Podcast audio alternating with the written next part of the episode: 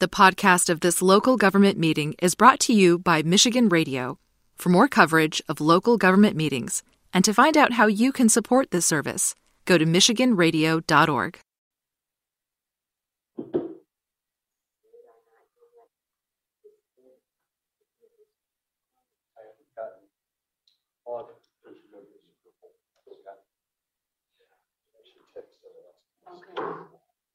Okay.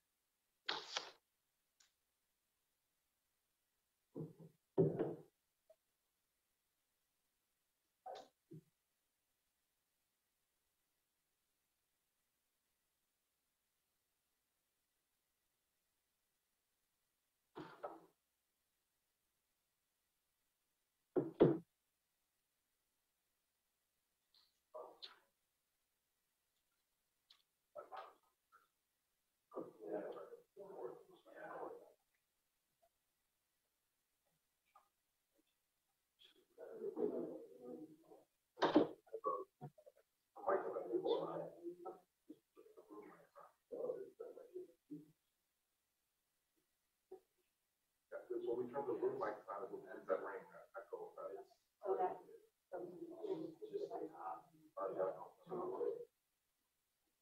The players need to speak up. Okay.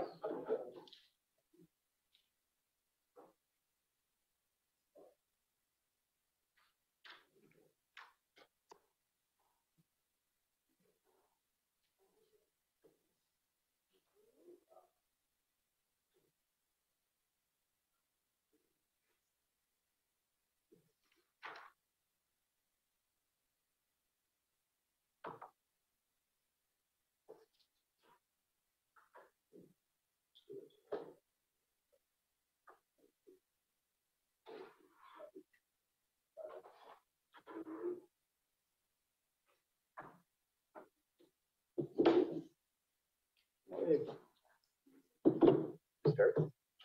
Oh.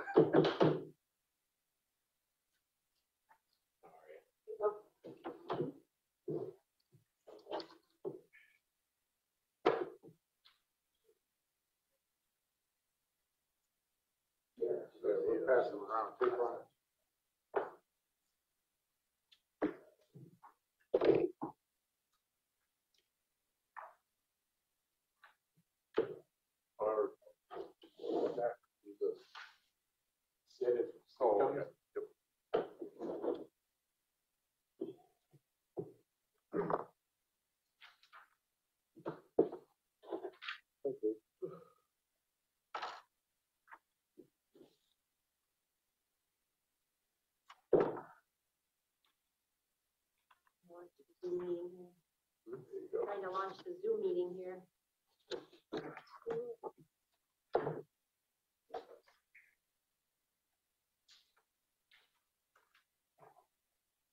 Our homepage needs to send it. Oh, I don't think I put it on the homepage.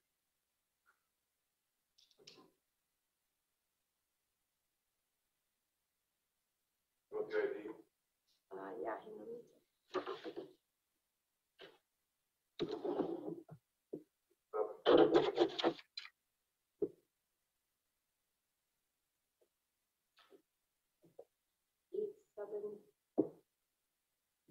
What?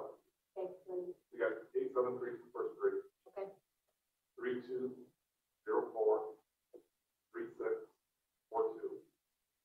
Thank you. What else am I getting?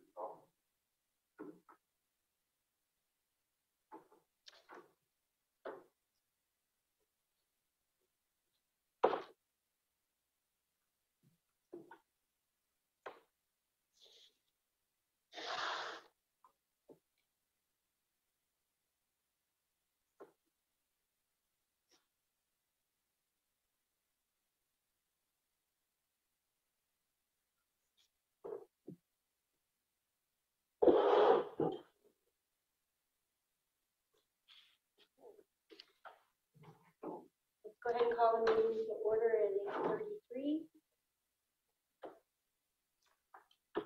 Next item on the agenda is to set the agenda. I'd like to add an item to a new business. It's called Abbey Farms. Oversizing costs. ABBY.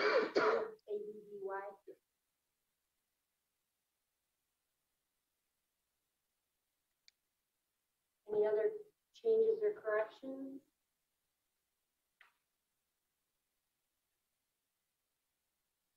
We have request to approve the agenda with Tom Waits' addition of item 8B, Abbey Farms. So moved, David. Second, Peter. There's a motion by Mary Anderson, support by Peter Hafner, and all those in favor? Aye. Aye. Opposed? Motion carried. Introduction and guests. The board has, do we want to introduce the board or just introduce the guests that are here today? We didn't do roll call, right? So maybe we should say our names. That's what. Okay. Okay. Libby Heine Coswell, David Anderson, Jim Escamilla, Peter Hefner, John Crum, Tom Wheat, Mark Ellis, James Baker,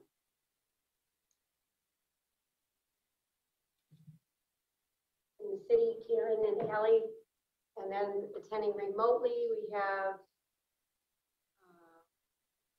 Rich Pearson, Joe Onholm from the city. And that's as many as I can tell. Anybody I missed, if so, raise your hand in the participant column.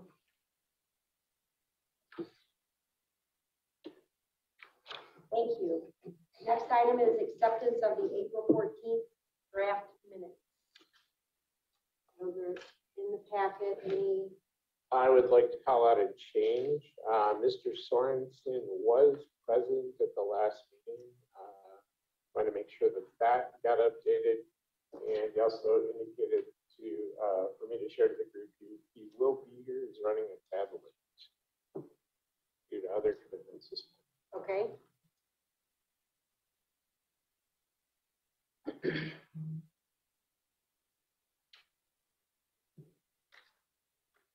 Any other changes or corrections?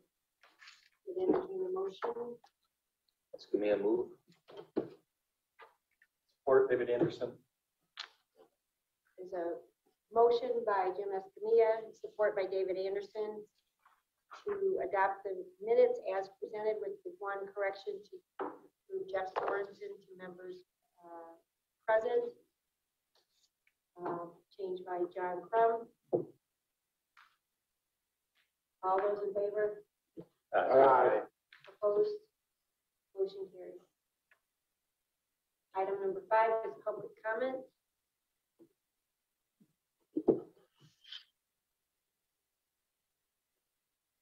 Anyone here, or raise your hand in the participant column? Not seeing any, so we will proceed to unfinished business. And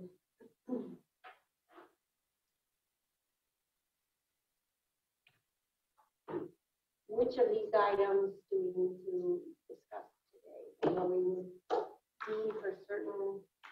Some of these are on. So if I could just on B, I've sent my invoice to Wendy, but it said she's out till Monday. So I just sent it to James. But if you want, I can tell you what my number is.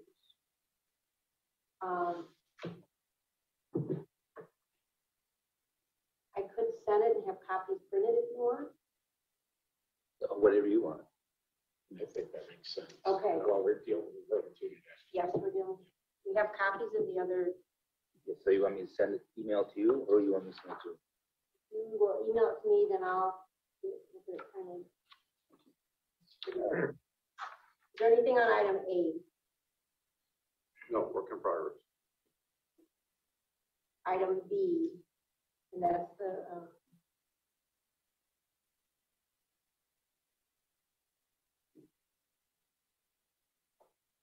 that could probably be removed. Yeah, right? I think so.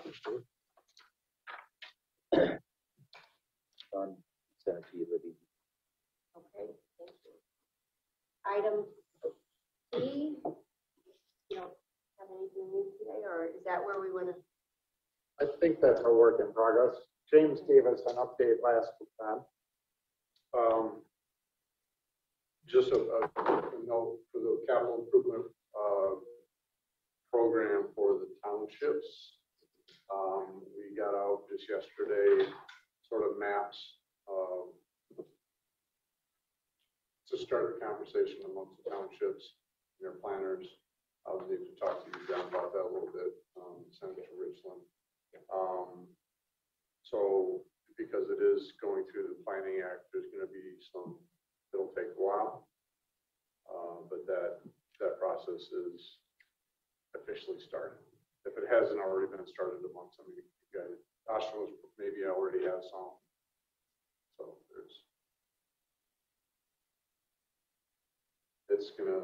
it started and it'll take a while to get those finished. I mean, they have till December 31st, 2023 to finish it, which I think is quite a generous timeline. Hopefully we can get them done earlier than that.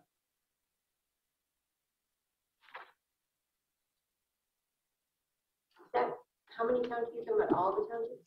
Anybody who's going to water, all the contractual townships.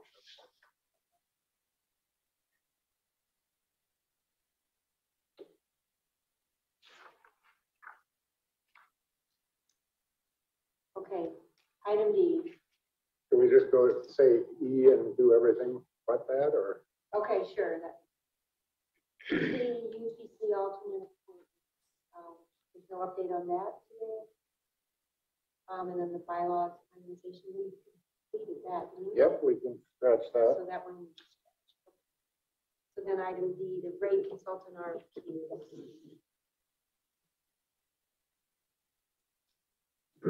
We'll take some discussion today.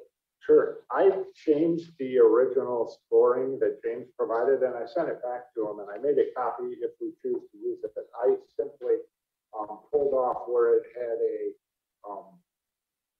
preference for city organization, and I added with what the items that were included in the RFQ that were of importance, just so that we all had an understanding of what we were asking for before we go about scoring.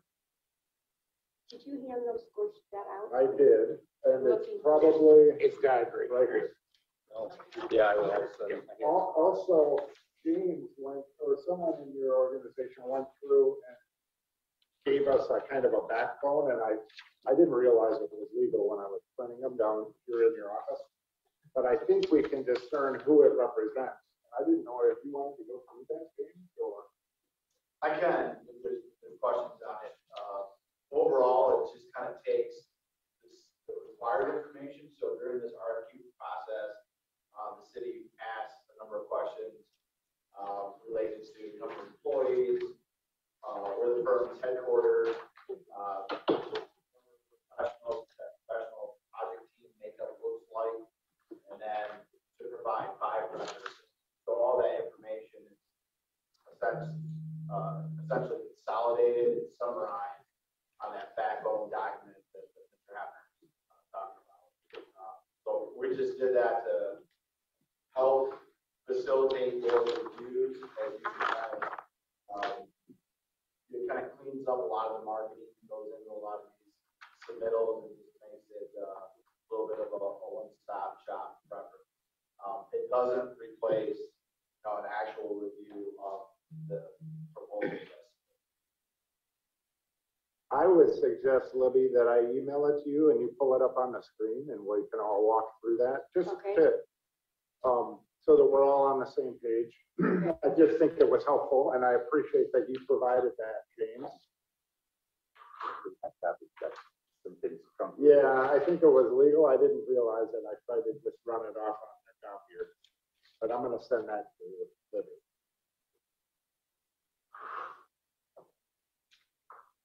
If you wouldn't mind. No, I don't mind. I have to sign into Adobe. Yep. It booted me. Okay. It was created as 11 by 17, so I have to. Yeah. I passed it.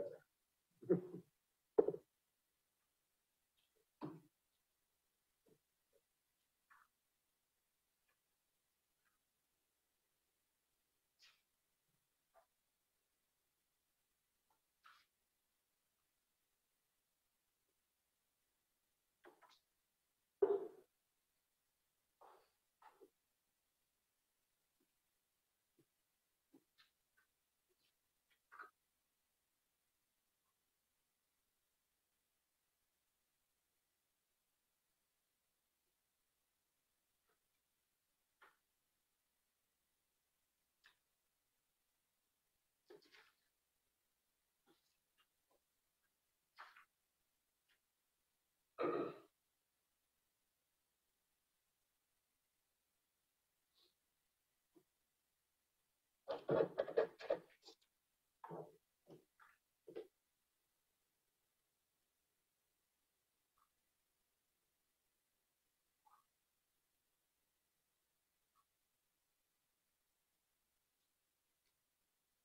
Excel. I didn't need your help.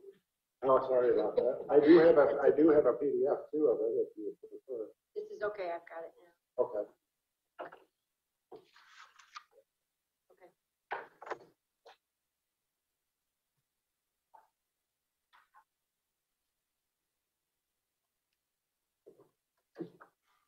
Here we go.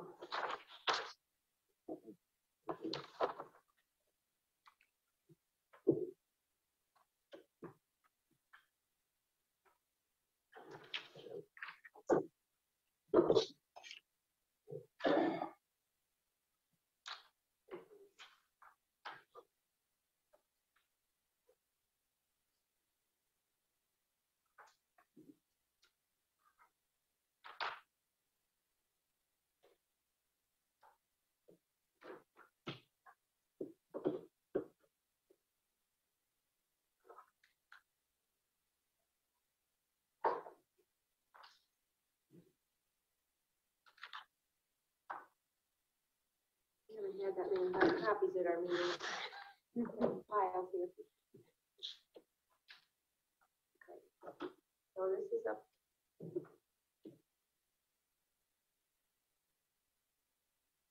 On the screen.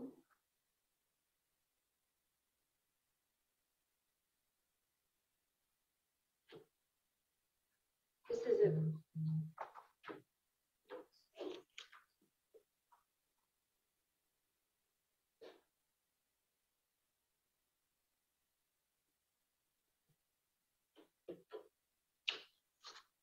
do you want me to walk through it? That's not the score sheet. It's the thing that I didn't print very well. So it's a summary of the qualifications of each firm and whether they. So we were looking for some specific items, and on the score sheet, maybe we can start this way. On the score sheet. Do you want me to put the score sheet up on the screen? No. The other one? Yeah. Okay. Just want to make sure I had it right. Yeah, yeah.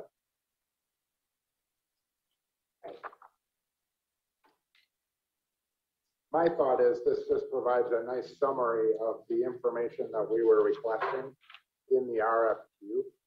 And so for instance, we asked for their knowledge of accounting and financial concepts associated with development of water utility revenue requirements, and to some extent that's displayed in the projects that they've completed.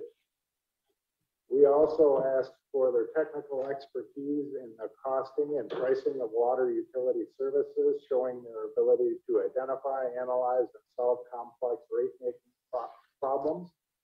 And I think that's displayed in the list of the projects they've completed.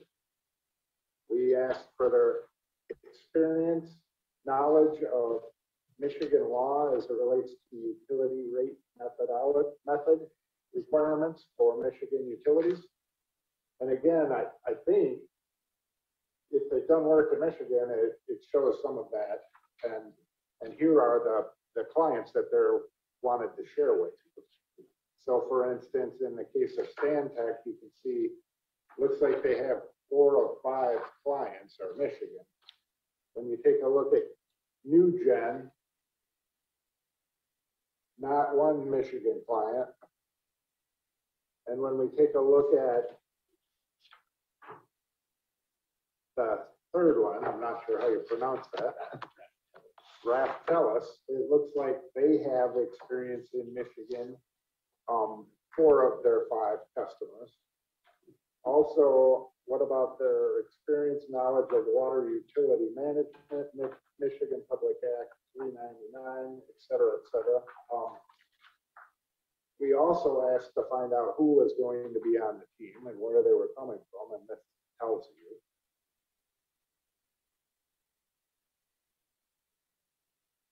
So for instance, the first one, it looks as though they have some form of people or an office in Ann Arbor. I'm not familiar with Stantec. And I don't know if anybody Googled them to see, you know, to what extent are they in Michigan, but this just gives you an idea of who's on the team, how much experience they have. So the first group, 110 hours, the second one, 40 or 110 years of experience. Average per individual, 22. The next one, 41 years of experience, average 10. And the last one, 83 years of experience, average 20 years. And there's their projects. I just thought it was worthy of, if you didn't study the proposals, it gives you an idea of how they're meeting the criteria that we're going to find. At least it gives us a jumping off place. And on the score sheet itself, those scores, the components were provided by James, and I thought we should go through and say, is that how we should score? And if it is, that's fine. So James started us off without any of the wording, with the score sheet, with the rating. You have an extra score sheet. I have, yes, there should be 7.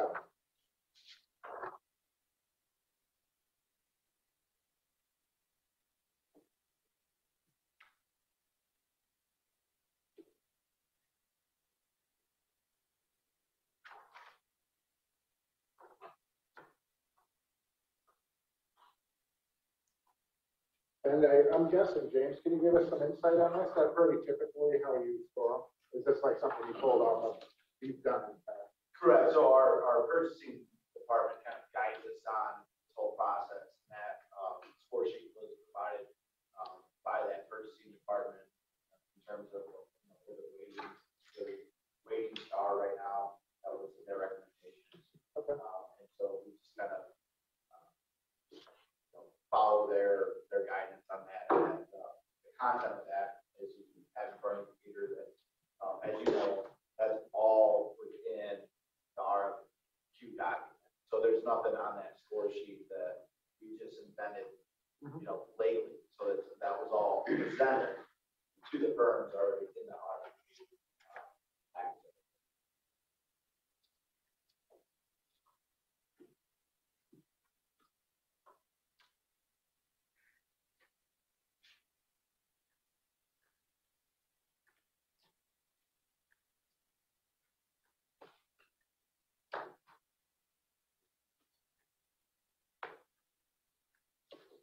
You want to look at this one? Yeah, no, I got it. Okay, okay. Thanks.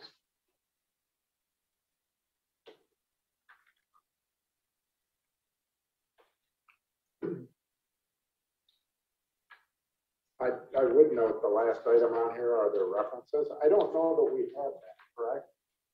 So some just ideas on that is, you know, the city, we put together a team to evaluate this as well, just so that we would have the ability to provide UPC with city recommendation if that's asked. And so we're still working through that process. But within our team, some of us have been reaching out to those references listed, okay, and then having phone conversations about, you know, the work product and other things of that nature. Some of our team members have also given the opinion that package of the information provided is the reference. You know, so you can look at, say, Great Lakes Water Authority of Detroit, and look at the project as a project narrative, and you can, you know, evaluate, does that relate to work in the city council? Sure. So there's, I guess, two perspectives on how you would approach that reference question. Your team that has done that, can you share what your results are at this point? What would, if you had a preference? Yeah, so at this point, we're still tabulating our score sheets. We met together, reviewed all the proposals, we've been working independently to score, and we've got probably the majority of the score sheets in. Score sheets haven't been fully tabulated. We would expect to have that done within another week or so, and then at that point, we would give what our result recommendation would be. You know, I would say anecdotally looking through, I think there's two pretty strong leaders in both Stantec and Rathellas that are kind of been highlighted by multiple members of staff for different highlights of that.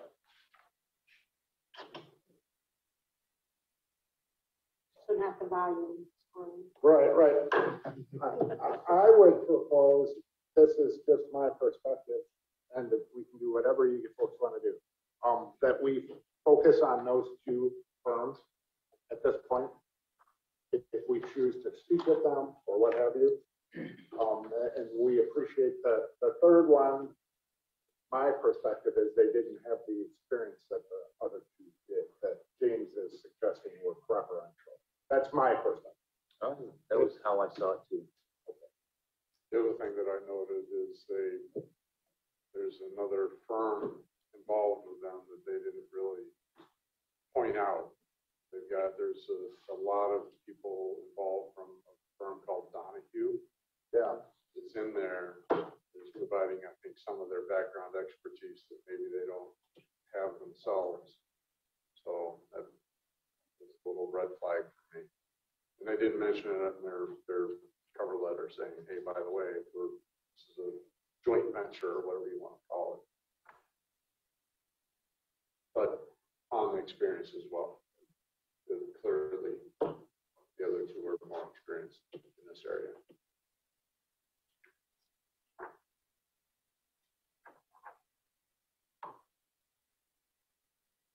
So how would you like to proceed with? One thought I have is we need to do this as soon as possible to get the wheels moving. And I'd like to have the insight of the city, the staff, personally, this is me.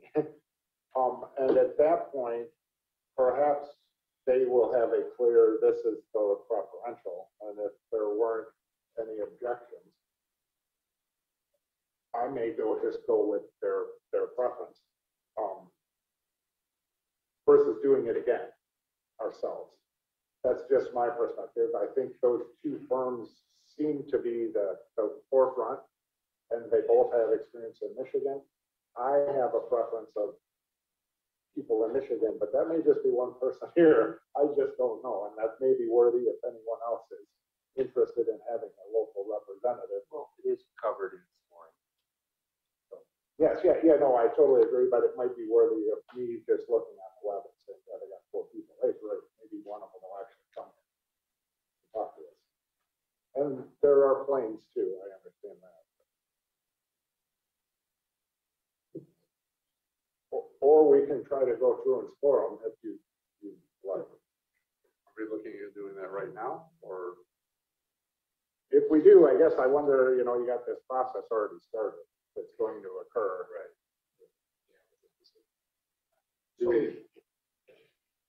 I guess I'm comfortable with what you are suggesting, which is there are two applicants that seem to meet, at least initially, one of our kind of foundational requirements, which is Michigan experience, and seemingly each potentially could do the work.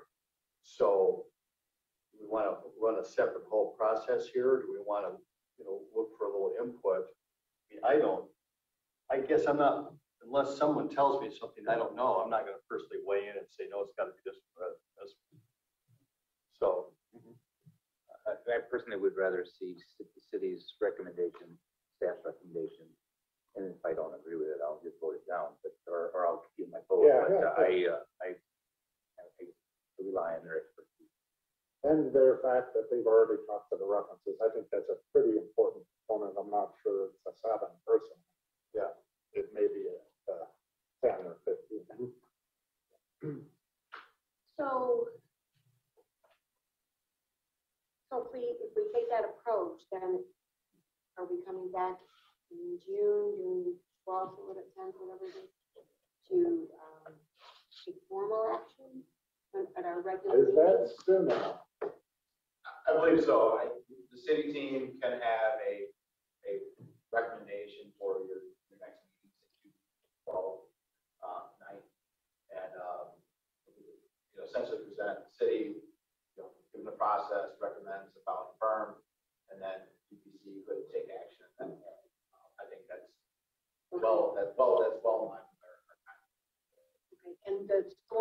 and the weighting that you're doing and scoring is similar, or correct? We're using the exact same sheet that is in front. So I support that process. We'll weigh it in June, and we have, you know, any member that wants to, you know, dig in and be versed in this. In line with the I would like, we can have if you can provide us with your recommendation, and also if you happen to talk to the references that are positive, you know what I mean, or not positive, I think that's very important. Personally. Yeah, we can provide some comment on how we make those reference determinations. And also, we had talked about an interview with these folks. Does this group want to have an interview, or are you thinking you, as part of your evaluation, that, you know, at least when you maybe even make your preliminary selection, you make all the people, see if you can seem to deal with them personally or what have you? I'm guessing you can. Yeah, we would certainly be open to that. I think if we were going to engage in an interview, we want to ensure that we had full support for that. So we wouldn't want to interview a firm and then come back and you can see that we want. I think the interview would probably be, you know, after June, post bid interview. Correct. And at that point, you could come to us and say, this isn't going to work out, or we would prefer to make a change. Yeah. You know what I mean? At that point, it's kind of as you both said. Probably unlikely. You know, these are very professional firms already. You can ask for a replacement if the person is not working. Yeah, it's something. They have quite a bit of backfill on these guys. That's when you open up your fees, right? Correct, right. And we have not opened up fees, right? So then that's another decision point.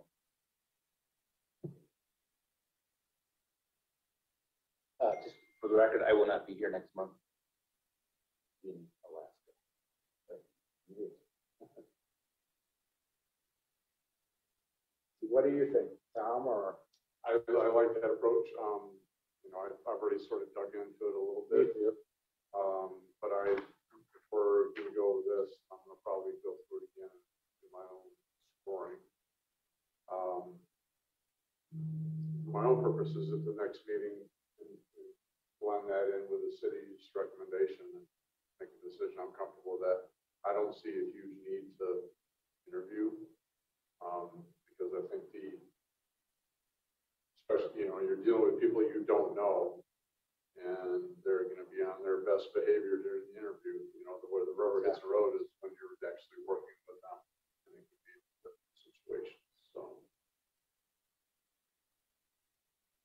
and we could always say we want to replace them, or we'll select someone else if they're not working for the city. This is. I mean, if it's a complete disaster, and I'm not suggesting that it would be, but there are termination clauses in the contract, right?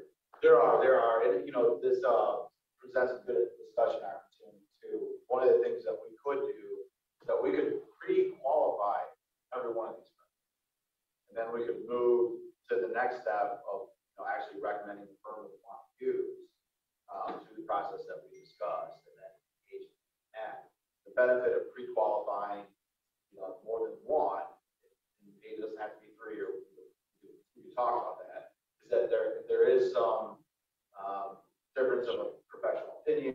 If our teams are unable to positively work together, you know, we could really quickly pivot if we already have, you know, we don't have to go through this whole process.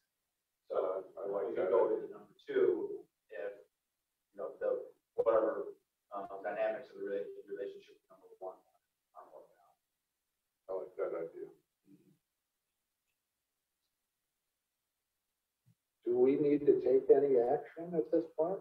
I don't think so, but I would like to summarize. So we're going to, city's going to pre-qualify, work to pre-qualify.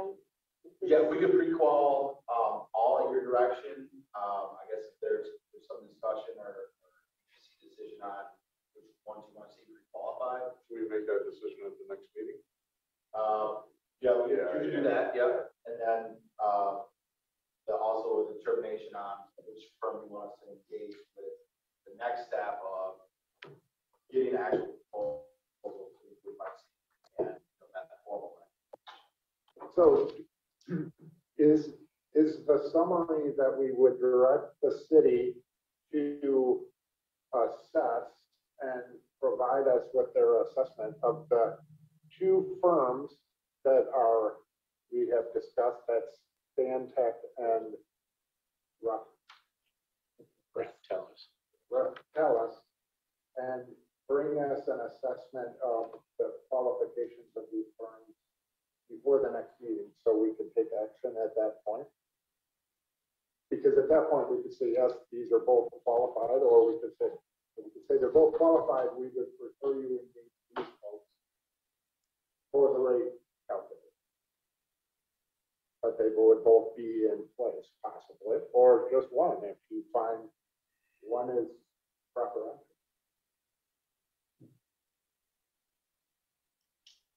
Or not. So I get that. If we qualified, that I was kind of liking the idea that we get a recommendation report to select one of these firms at our next meeting, and we play done with that. Am I allowed to interject? It's Rich. Sorry. The water agreement says they shall interview. Rich. Sorry, Rich. I think he's just directing our attention to the water agreement and says what we should do. So I'll pull it up. Well, okay.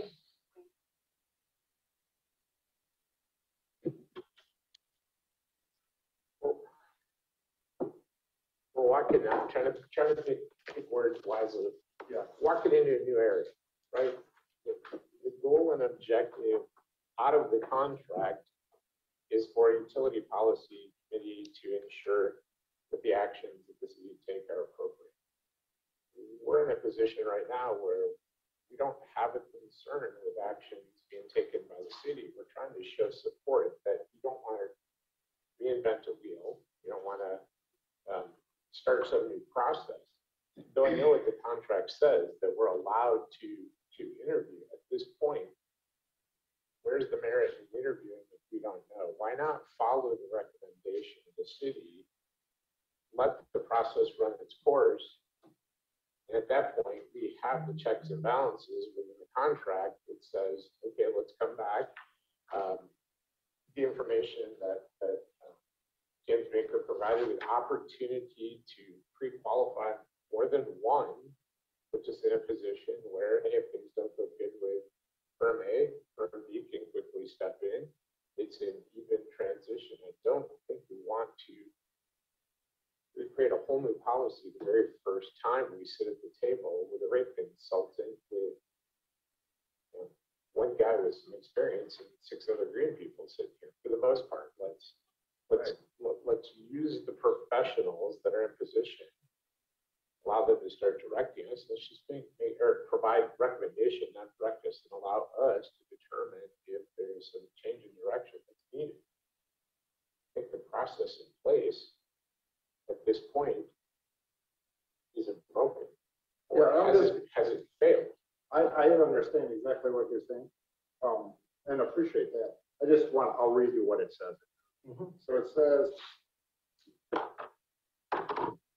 candidates shall be vetted and interviewed by a selection committee made up of 3 city-appointed members of the Utility Policy Committee or their alternates. Each member of the selection committee shall rate each candidate, et cetera, based on their experience. The city will contract with the candidate with the highest total by this selection committee. Well, we currently have 7 people looking at this, but I think the city can vet these organizations through their review process, and we can select 3 people here to vote for who we want to choose at the next meeting. And I think that addresses what this says. So wait, read that again. So I understand that 3 people on a committee, but typically that would still come to the full board for final. No, Peters, it says the committee shall be 3 people from the city side and 4 people from the township side. Okay, I might have an old version. UBC, okay. Right? So if this, we can use the city to vet these firms and see what their thoughts are, and then we can rate them. and do what we need to do. So I'm trying to understand the steps. So what needs to happen to hire? So we've got, right now we've got the RFQs, we've got the qualifications, is that correct? So we're going to pre-qualify based on those qualifications, and then the city's going to do. That's good. So I'm trying to understand the specific steps that we're talking here. So the pre-qualification process might be somewhat nuanced to agencies that don't utilize that. And I give some background on commonly within, say, water, wastewater. We have, you know, in any given year, you folks know where our capital plan is like, pretty large. And so what we do is we select through a local process similar to this, engineering firms that we feel could work with the city, that have the qualifications, experience, knowledge, and expertise. And so then we create a list of pre-qualified engineering firms. And then once that firm's pre-qualified, the next step to get them to actually do work is really just a phone call and a quick proposal. And so it's, you know, Mr. Weed, we're trying to move off there, a pre-qualified firm. There's a lot of work with the firm and with the city that gets them to be kind of like on that list. Once you're on that list, to go and do work is a phone call, and, hey, we want you to do this work. And then a proposal comes in and says, okay, the work you define for this scope is going to be this price, and then we execute the professional service. So that we're providing that is kind of just, you know, it's not outlined within the you know, master agreement.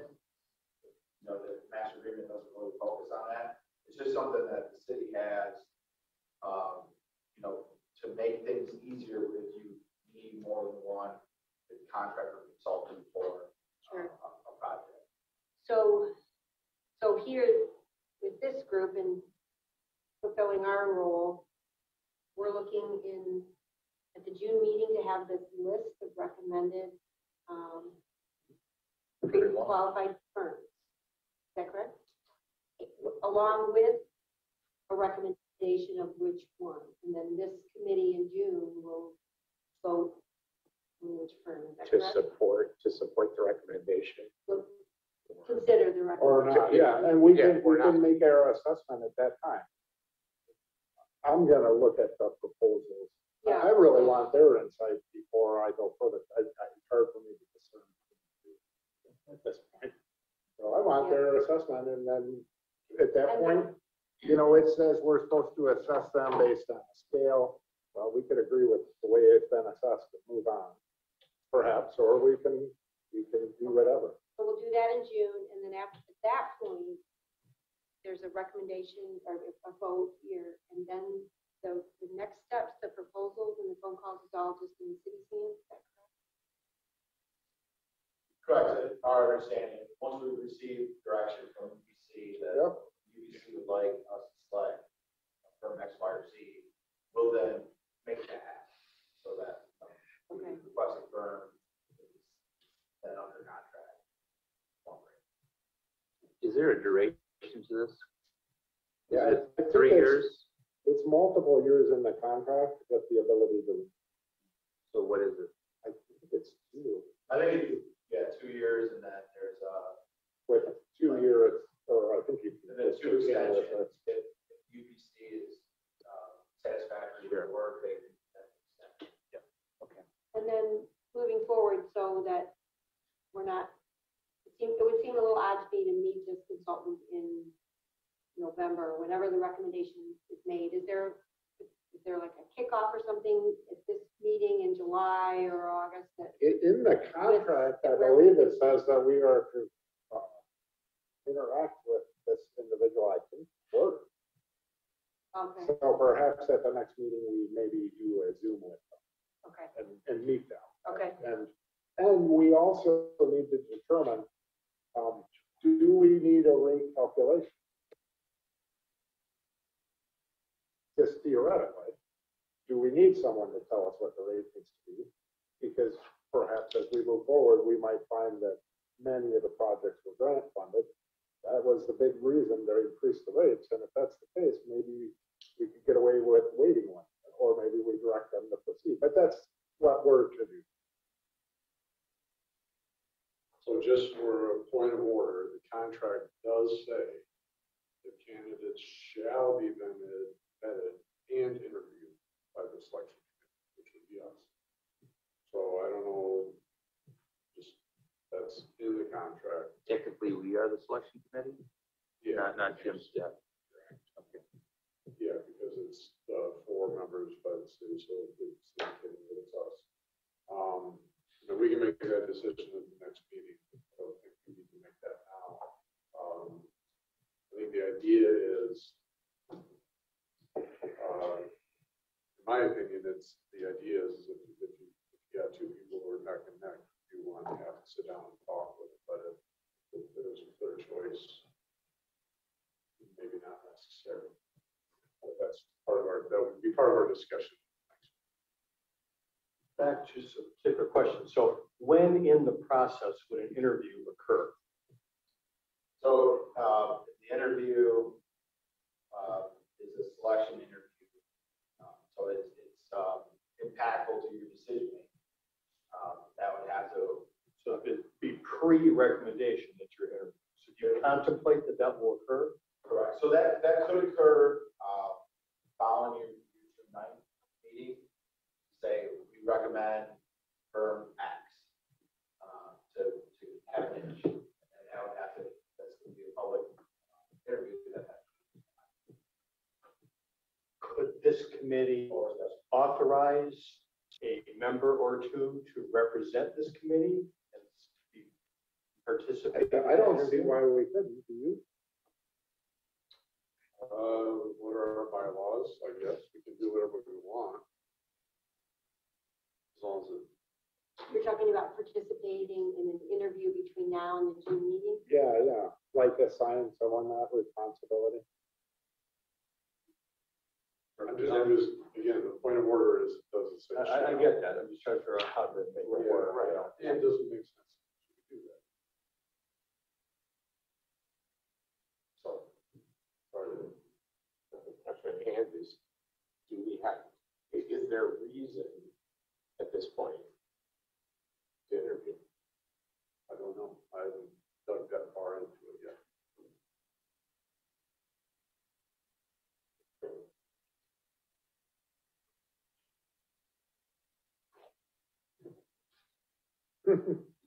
Yeah. The contract, right?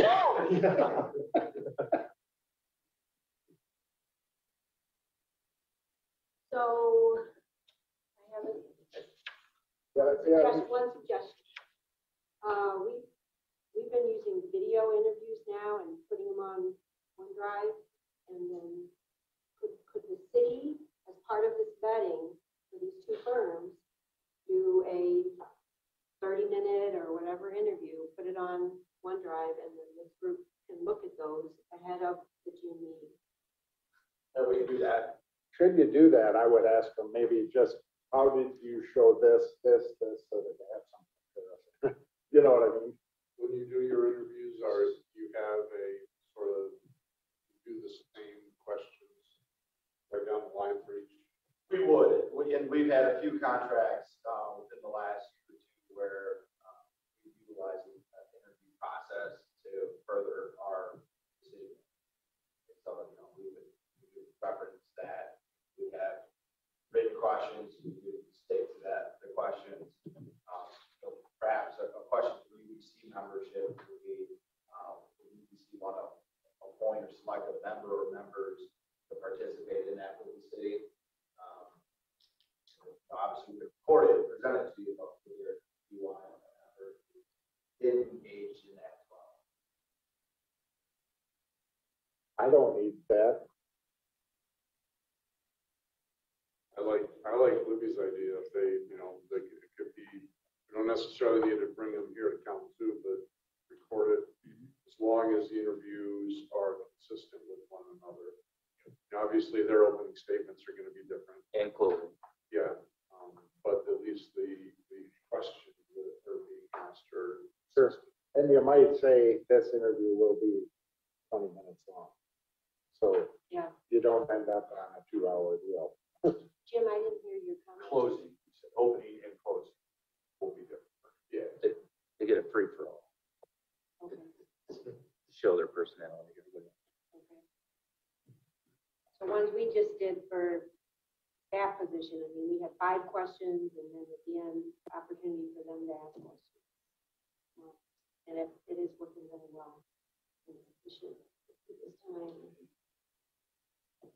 I like that idea. That I think that covers everything in paragraph 7.28. Yeah. That way, if there's anybody down the line, not necessarily us, whatever, John Q. Public said you didn't follow your contract. Not that, who knows? I mean, this is up to the city, but we've just had, our HR person do the interviews, post the interviews. I don't know that you have to have a whole group there. So we would not include HR in this process. This would be our purchasing. Yep. This is our management services group, but we would fully include them with it. And, not to say that we can't borrow some, the best management practices that have been identified in each other.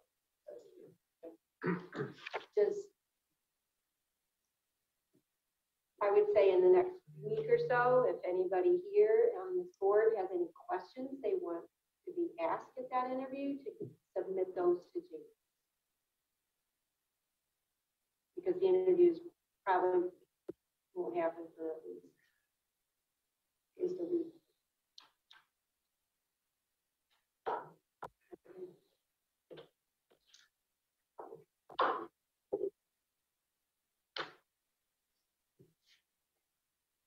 Just have a quick question about it. Were we surprised of only getting 3 responses? No, I think we were. I think that was very fair. Positive. We did receive a lot of responses from firms that are just too busy. One thing to consider that this work is a real niche, and it kind of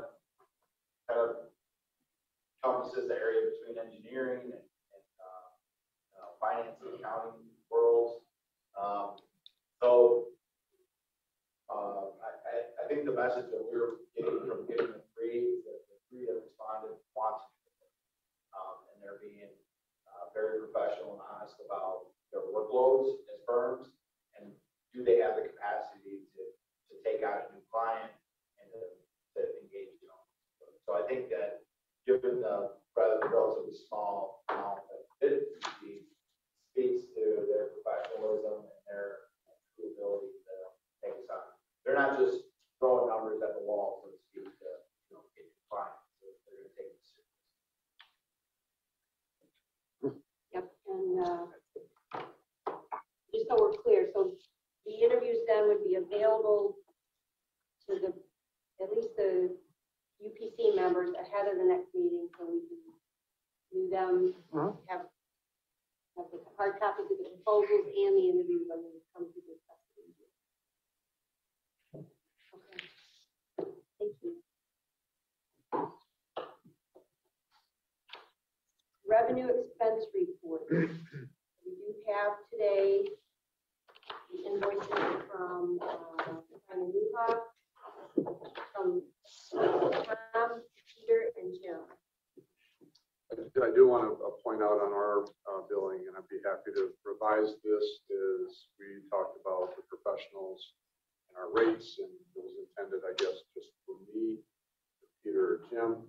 But I did have some backup work done in the office, maybe $300 or so. And I'd be happy to revise that, truncate that, and not have that appear anymore, just so that the bylaws are clear. We don't have to spend another 6 months negotiating that. And then I would just, if I need that, because once in a while I need some backup information. It's easier for me to have any do it. And then just from here on out, if I need that, we'll just do that and not charge. So I'll leave that up to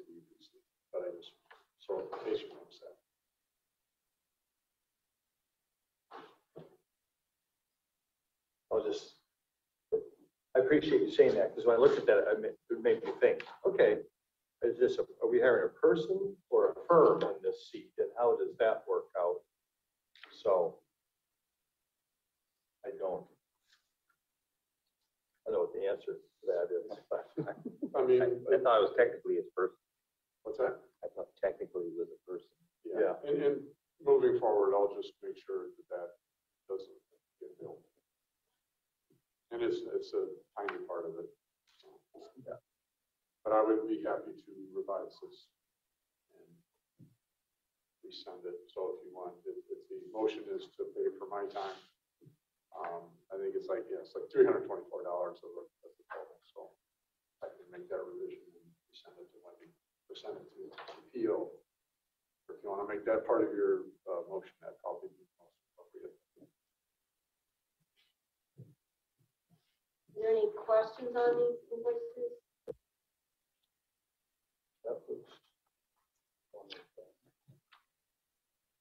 I have a question here. So I know it's hard to predict, but do we need to have any sense of budget on this? You know, we got like 6 months of billing or whatever it is here, so we're starting to get a sense of what it might look like. Do we need to think about that at all? I mean, are we kind of looking ahead this year, or is that is this all within the realm of acceptability? We don't need to think about what that. Some of it is. I think this is within the realm, but I'm just thinking, trying to think out loud, like we're asking to facilitate the I think, as part of this committee, to facilitate that, the planning of water sewer projects across all. I think we've asked you to do that, Tom, or is that part of your normal engineering for these other organizations? I have not done anything. Okay. Yeah, the only thing I've been asked separately is the connection issue. Okay. And how I'm just wondering how substantial it is. So in general, we have 2 hours, kind of like in this meeting. Yeah. And maybe I'm going to have 1 to 3 hours preparing for it, unless you could assign me to something else. When we were starting out, I had more reading to do, but I'm down to like 4 hours a month. Yeah, this is more like 10 months of billings. Back in July or whatever. So it looks like everybody's sort of approaching it the same, because you got to drive further. But right. And I looked at the contract and put together a summary, and I looked at the. Was it the RFP and then I came down to the city? You know what I mean? So it is what it is. Yeah. And I do think this year and next year there will be more time. If we get to quarterly, that would substantially change things. It's the start of it.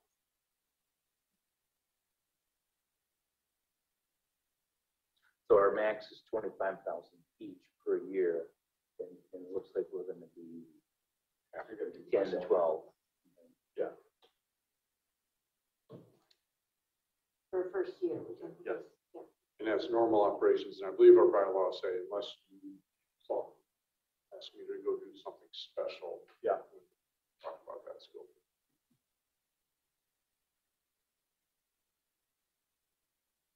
And I don't think we're done with the startup. Right. We're going to take more time.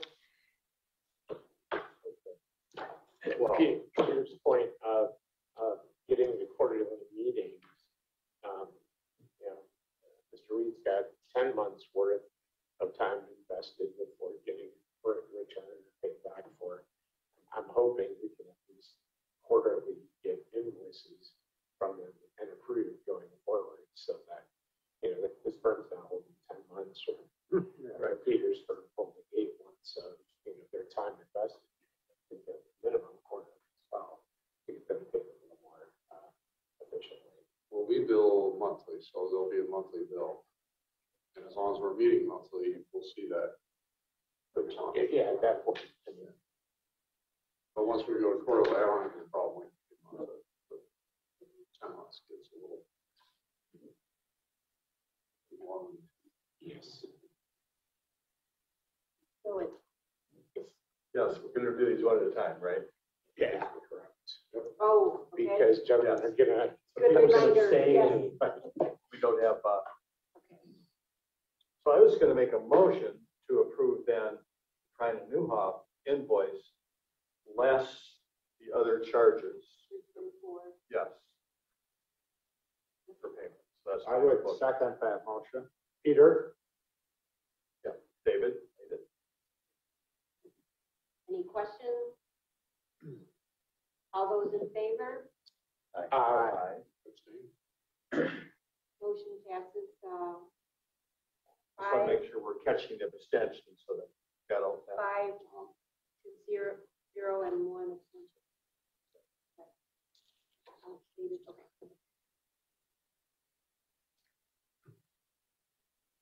All right. Well, I guess it's going to fall to the two of us here. So.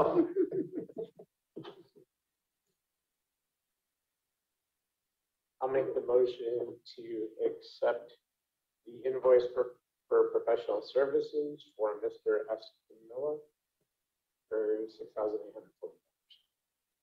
Second, Peter. John in motion. Motion and support. Any questions? All those in favor? Aye. Aye. Motion passes 5 to 0 and one abstention, Mr. Epstein. Then I move the payment of the billing from Bradeville, Hefner, LLC, amount of 9789.13. I'll support that. Motion. David, support John. Any questions? All those in favor? Aye. Abstain. Huffman. Motion passes 5 to 0 and one abstention. One abstain and one abstention.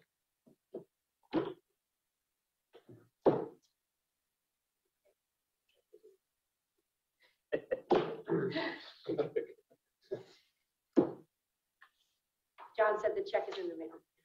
Oh,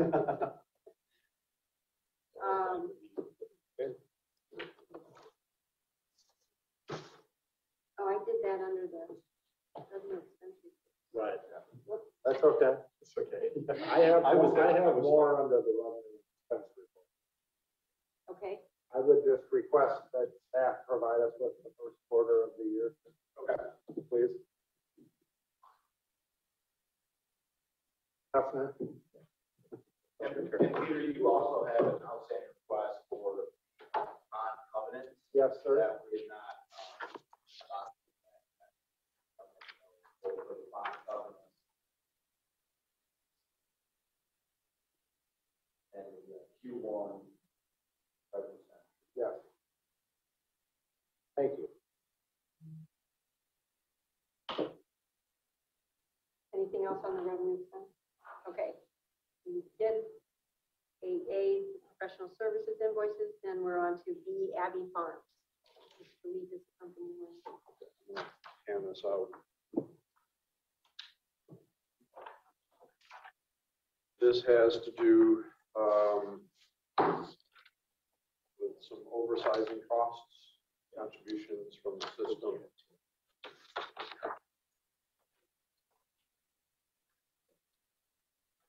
Let me just explain the background here. This is Abbey Farms in Pavilion Township, this map.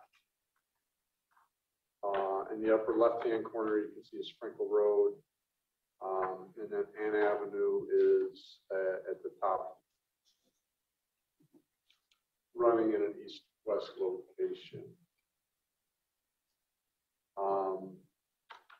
Abbey Farms is on Millen Avenue or O Avenue in Pavilion. The line here, that's the Portage Pavilion line. So they're right at the Millen Avenue. There's a big commercial complex in the city of Portage to the southwest. So as long as everybody understands that, Peter, you probably don't know as well, but. You think O is Millen? O is Millen. Yep. Okay. Yep. So if you go to the west, you run into the airport. It doesn't go through. After the big S curve of Sprinkle Road. The township did approach Portage initially to see if they would serve water, because there is water in Portage right there, right at the intersection, or right at the corner of where Pavilion and Portage meet.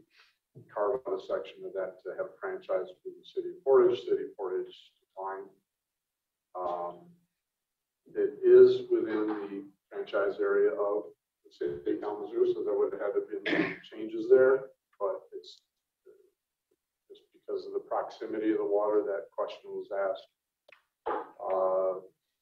And so the developer is choosing to make this extension from the city of Kalamazoo system.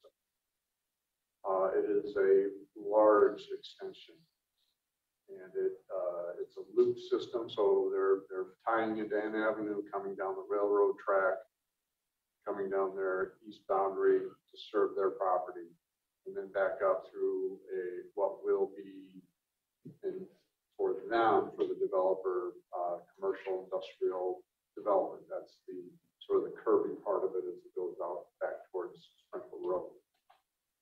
So this is the first part of their development.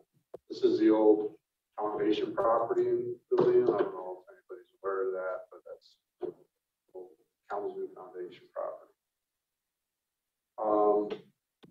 So the development itself can be sustained with an 8-inch pipe, but the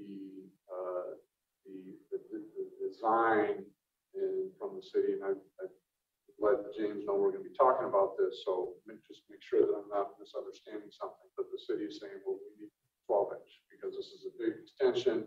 There's going to be further growth in the area eventually. Peter, can you just explain what's at the bottom here? I mean, I see there's like a drawing of buildings. Oh, that's 700 unit apartment complex. So, and that's new. That's what this is being. Yeah. They're okay. Building that. Got it. And that's what this water main extension is going to be serving that. So that's the developers driving.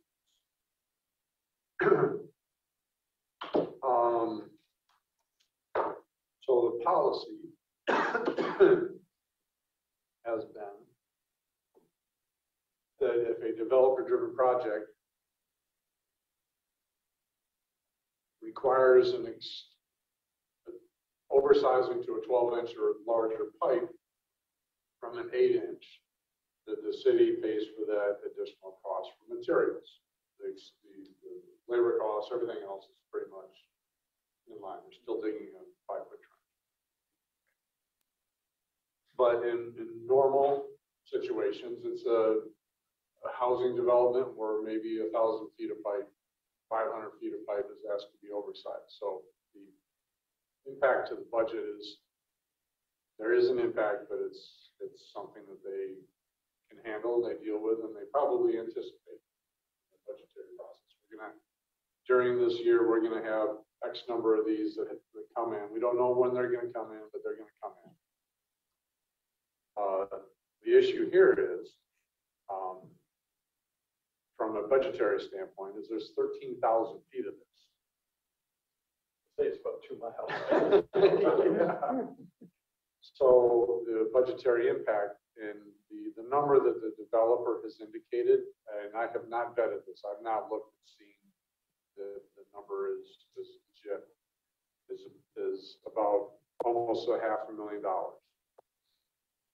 When they asked in the township on the sewer side, when they asked for oversizing the sanitary sewer, we asked for some additional leads and oversizing sanitary sewer for the same purposes. The number they asked for, 105, and I think we ended up at we're still negotiating that, we're about 95, so it's in the ballpark. So the impact is going to be $500,000, maybe it's a little less, but still a big number.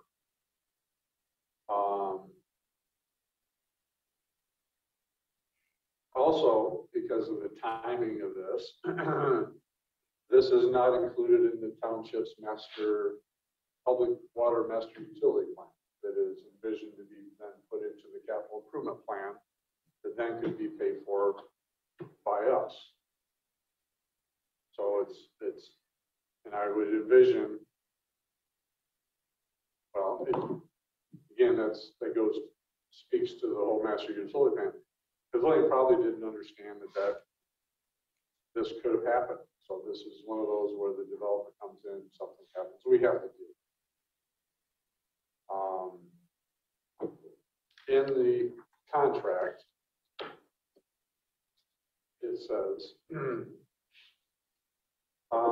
city is required by sound engineering practice will increase the size capacity of other townships' distribution facilities, transmission facilities. So that, speaking to this, making things bigger for good engineering practices, excuse me, and that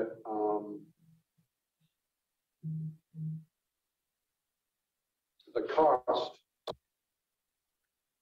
of this expansion for the benefit of all customers of the public water supply system shall be is either through direct contribution of infrastructure or assessment of cost of the infrastructure or system connection fee or assessment surcharge on water rates or any combination.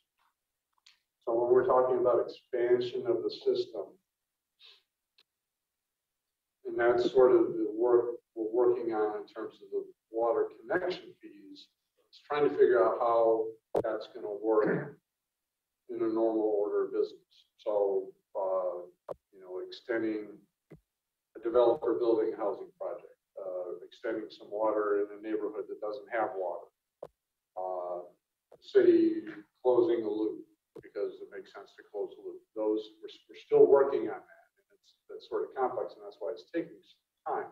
But this is popping its head up now, and there's the developer needs to have, they're moving forward with the project, but they are asking for the contribution from the system for the oversize. So and they were going to pay for the 8-inch on their own. Yeah, yeah, and they knew that, and they were aware of that sort of long-standing policy of the city pays for outside. But this is outside of our district, right? No, this is within Pavilion Township. Pavilion Township is within the contract. So, and I've been talking to city staff about this over the past month or so. Steve and I finally did have a chance to talk yesterday. I asked him to talk to you. James, if you have any comments, I would welcome them. Yeah, I would just, you know, broadly speaking, this is in line with engineering and technical recommendations. You know, tenets of this are long-reaching, you know, all the way back to the 60s, where, you know, the city has a long demonstrated process of supporting upsizing, and really upsizing is fundamental to our entire growth of our system. It's how we got the system today, and it is, you know, fundamentally how we grow the system. It's what you have in front of you here, you know, at the bottom. The rectangle is the developed area, and with properly sized water main, there is the hope that it's going to get infill developed. It's going to get developed all the way. If we have the right size water main up front, it will support that both from fire flow perspective as well as the drinking water perspective. Correct. We did that in the 14th Street River developer ran it out all the way to D Avenue. West on D and almost to the Alamo line at Hull Street, and that was the border of the street, that water main. We have 80 acres now development property that's for sale off that main, now being oversized for. So, yeah, the only, I think, perhaps challenge in front of us immediately is that we don't have a line item in our CFP fund that can accommodate $500,000 upsizing. And as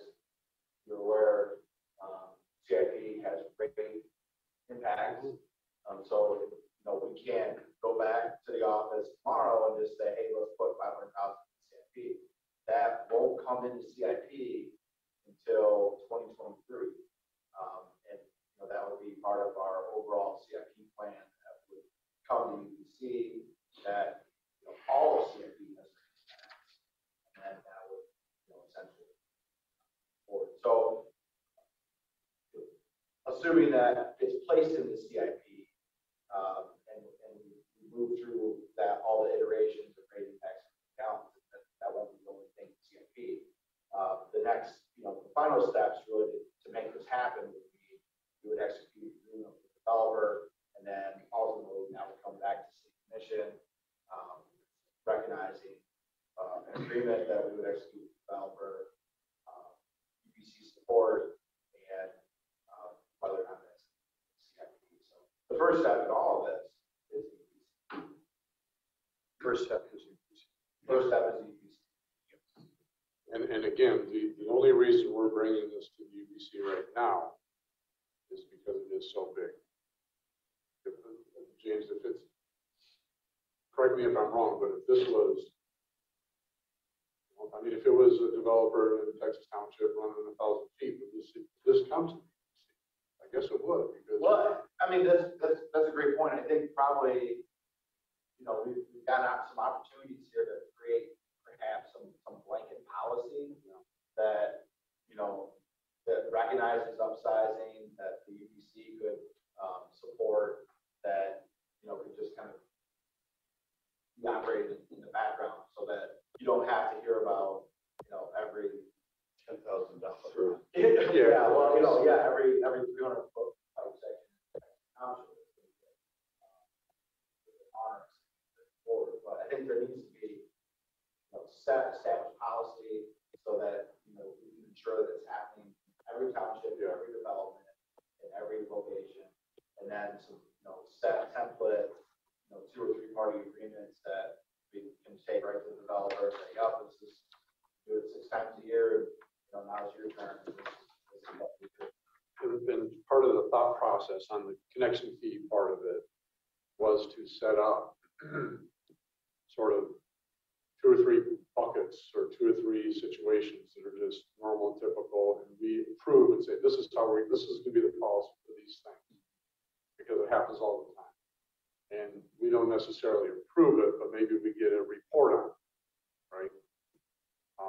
But the unusual ones would come to us, and this is clearly an unusual one.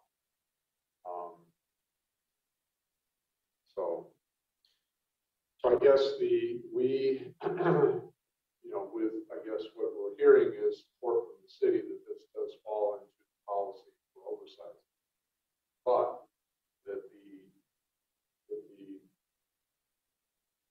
assistance or the financial assistance through the rates would have to be in some sort of separate agreement that would solve your budget issue. Is that what I'm hearing?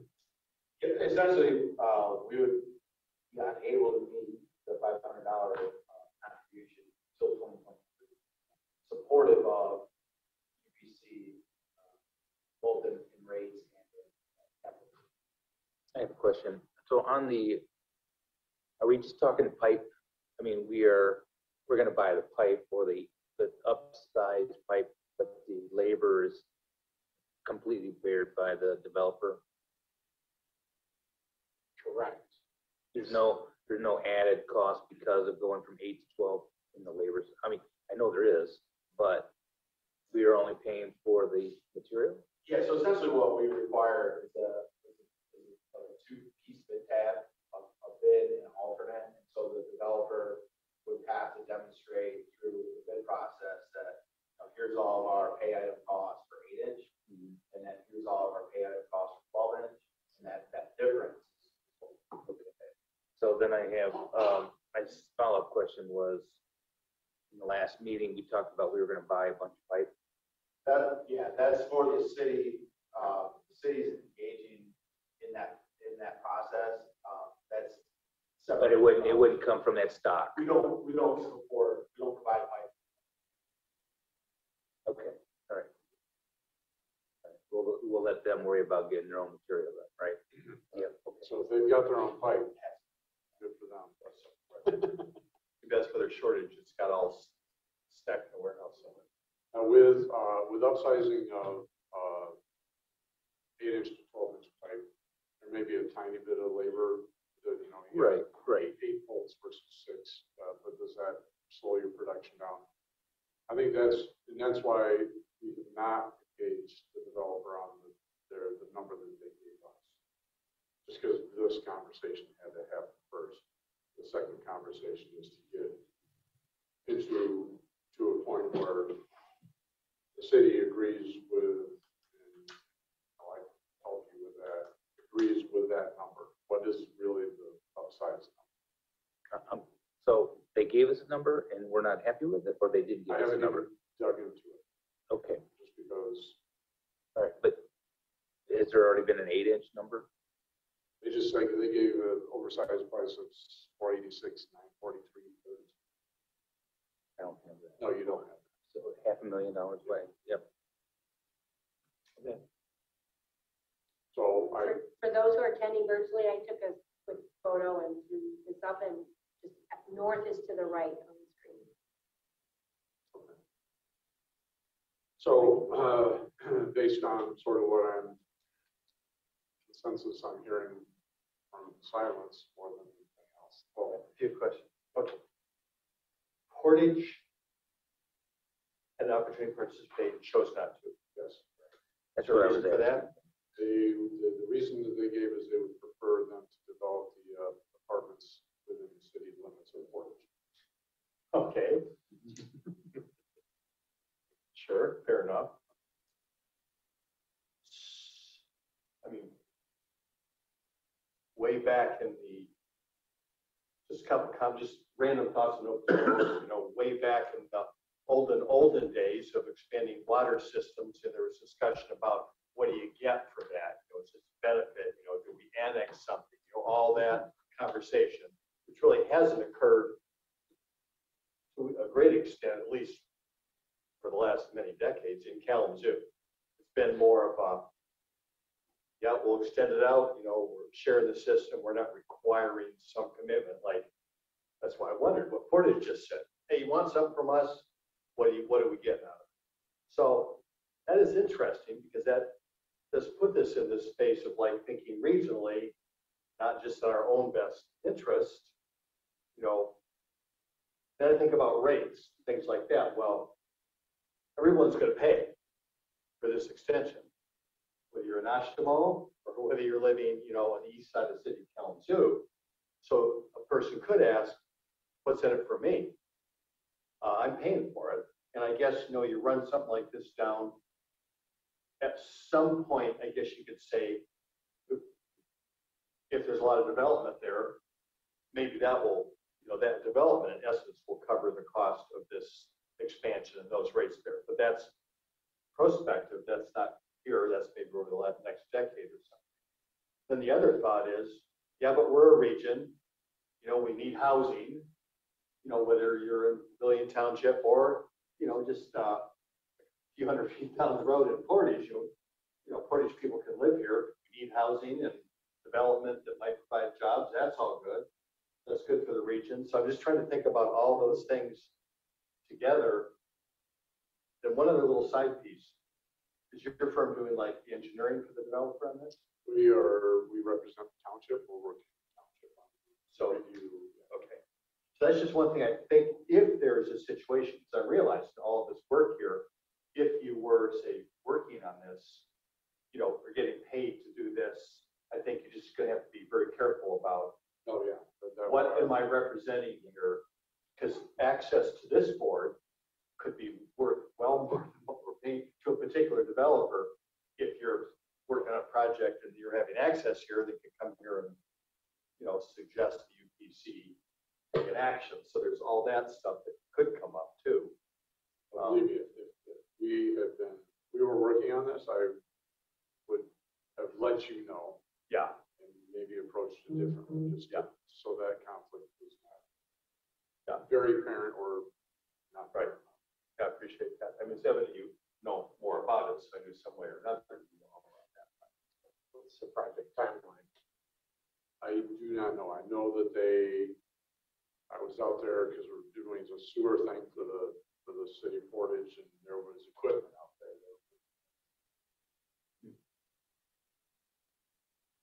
So is the is interesting. This is a huge project, 700 yes. units. I mean, I'm glad to see housing yes.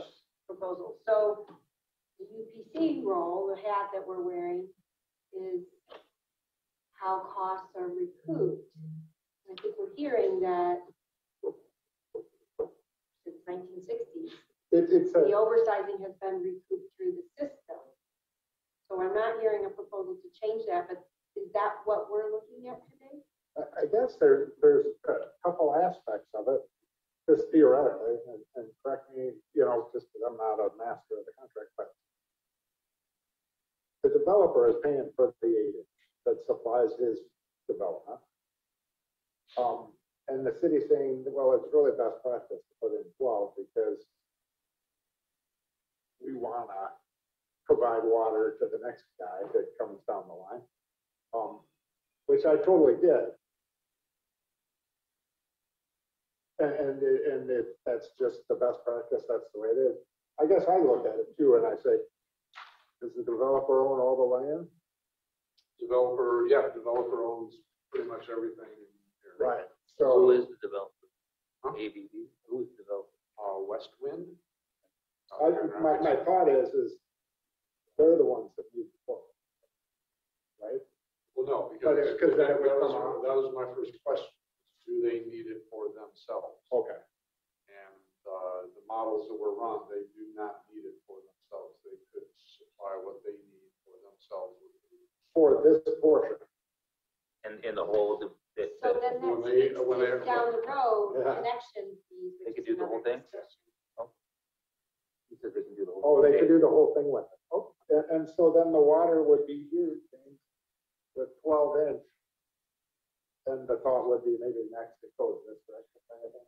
Correct. You could. I'm just pointing to the. You know, they could go, you know, kind of other wherever the next puzzle piece that's in the railroad. You know, may have some constraints, but you know, you can go across railroad tracks. Okay. Okay. There's been a long-known commercial development pressure, if you will, along that path on that southern kind of boundary of that path that pretty well. So pipe sizing is a combination of domestic flow, how much people are using every day, constantly, fire flow. So in this case, the domestic flow in this whole area, and you have a fire, to be handled by 8 inch. Okay. But if it grows, then that domestic outside, flow if it goes down the road, the other down, so you have more using the water, and then you have a fire. It dropped the 8 inch and drop below what you, so that's why the 12 inch. Yeah. So what are the? So you're saying we can't put this. You can't put it in your CIP until next year. I'm guessing if they're big in, they're going to want to do this very soon. I would think. I'm not an engineer or a contractor. What do you say? You're going to put an 8 inch pipe in the ground because we can't pay for it, or no, because it's been. So then something has to occur so that you can, or you know, I don't know, but I'm just thinking out loud. If you say that you're going to put one in, but wait till next year, maybe that's okay. But it's been permitted as a 12 inch, so they have to. If they're going to build it, they're putting it as a 12 inch. They can't put it in as 8 inch. So they've made. They've made some commitments, they've made some business decisions to move forward at this point without an agreement. Mm-hmm. So they have some risk, but they did that based on precedent, on past practices. Okay. Could we offer to help them in next year's budget? Yeah, I mean, that's what I think James is talking about, is talking with them. Putting an agreement together, say, yeah, we'll pay for this, but it's going to be next year. So back to the UPC role. Our role is cost recovery. Yeah. So maybe do you want to read what? Well, see, it actually says in here we can recoup the cost either through contribution of the capital, which is actually what we're doing for the 8 inch. That's exactly right. So yes. There is no, we only get to see how to recoup the costs if there are costs, but there aren't. This is the cost of a best practice. So just put an 8-inch in and we won't have to worry about it. It's theoretically kind of what the contract's doing. So that additional 4-inch upsizing is not, why is that not a consideration for this? It's not a consideration for this cost recovery? Well, because it's actually not a cost of the development, it's a cost of what the city chooses to do. Oh, no, no, right? I unless I misunderstand. So we're saying we're asking for the direct contribution, which is the 8-inch portion. Right. Yeah, I agree with that. And then the contract, it says in the last sentence, is otherwise the cost of expanding the distribution facility, blah, blah, blah, blah, which is not recaptured through direct contribution, all these other things, shall be added to the rate base. That's what this is. Ah.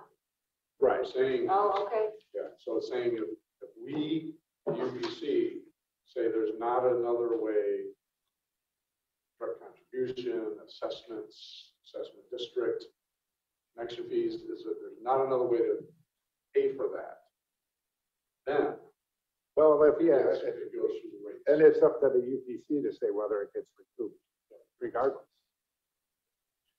So I'm very clear on the 8-inch part of it. I'm not as clear on the upside. Whether what you just read is saying the only option is through the rates. Is that what it's saying? In my opinion, yes. I agree. I my thought is you can just say put an 8-inch. It's up to the city if they want to put in 12. Right? Yes, but the city also holds WSSN. They're the operators of the system. Yeah, no, I'm not saying. I'm just saying if they. But I guess that's the reason that it's not up to us to say. Okay. You know, they need to pay more because they don't need it for. They need an 8, and that's what they're paying for. Well, there is a technicality that they do need the 12-inch because it was permitted as a 12-inch expansion, not an 8-inch. So they can't just put in 8. It has to be 12. So what's at hand is the upsize cost. So they need an 8-inch. The system needs a 12-inch. So the system's going to pay for that upsize. So the system pays for it, and then later this year we'll probably may have a discussion about that development that happens to the east, or this commercial, or west, wherever this is located, and they want to connect to water. That's where this connection fee discussion is going to play in, to me. Well, I don't know that. I mean, that's outside of the contract, because if the next developer just says, "I'll stick my straw into that pipe and pay for my straw, my pipe," and I need 8-inch into my development, that's what they're going to have to pay for. There's no cost out of it. Yeah, and that's the direct contribution. So they're expanding it for their own purposes, and they're paying for 100% of that if it's 8-inch. So it's kind of a catch. It's a kind of a catch-22. You're saying it's wise to put in a 12, but they theoretically, I guess engineering wise, they only need an 8. But so the next guy is next door, so it makes sense to do it now. That 4-inch upsize, the whole system pays for. That's right. That's right. So does this new connector have to contribute? And I think that's a future discussion. But so in the wording, I think it says whenever there's, if it's not a cost to the system, then we really don't have a say. Yeah. It's only when there's a cost to the system. Let's say you want to put all pipes across every street in the township here. We could say that should be recouped through an assessment. But if there's not actually a cost to the system, I guess that's how you define that. Because there's a $500,000 cost to the system. I appreciate you brought this huge project to us so we can be aware of it and understand it. And I understand what you're saying is you're saying they got a 12. I just don't know because I'm not in your businesses. Could they just go in and say we need an 8? Would they not get a permit? They would not. They wouldn't. Because the permitting agency is the city of Kalamazoo. Okay. The city of Kalamazoo would not permit and undersize of the system that they're responsible for. To serve the next guy. To serve, yeah, but, I mean, it's. I understand. I just want a logic. So I guess then is it a cost of the, you know. Question on our policy, which we haven't nailed down yet, you know, this idea of expansion, and maybe some things are just automatically reported to us, some things come to us, you know, what does that look like, which we're in the process of working on, right? So this is obviously going to be something that's going to fall at that upper end of those categories. Can we create special cost reimbursement models in that, that it doesn't always translate to cost of the system, where you put it at 12, but then okay, someone in this other tracks or this other developer wants to hook up, they're going to put their own pipe in, but to connect to our 12, there's a larger assessment or cost that helps pay for the, you know, the original installation of the 12. I mean, just talking about scale and that kind of thing. Are there other models that make sense to recapture that extra cost now? Yes.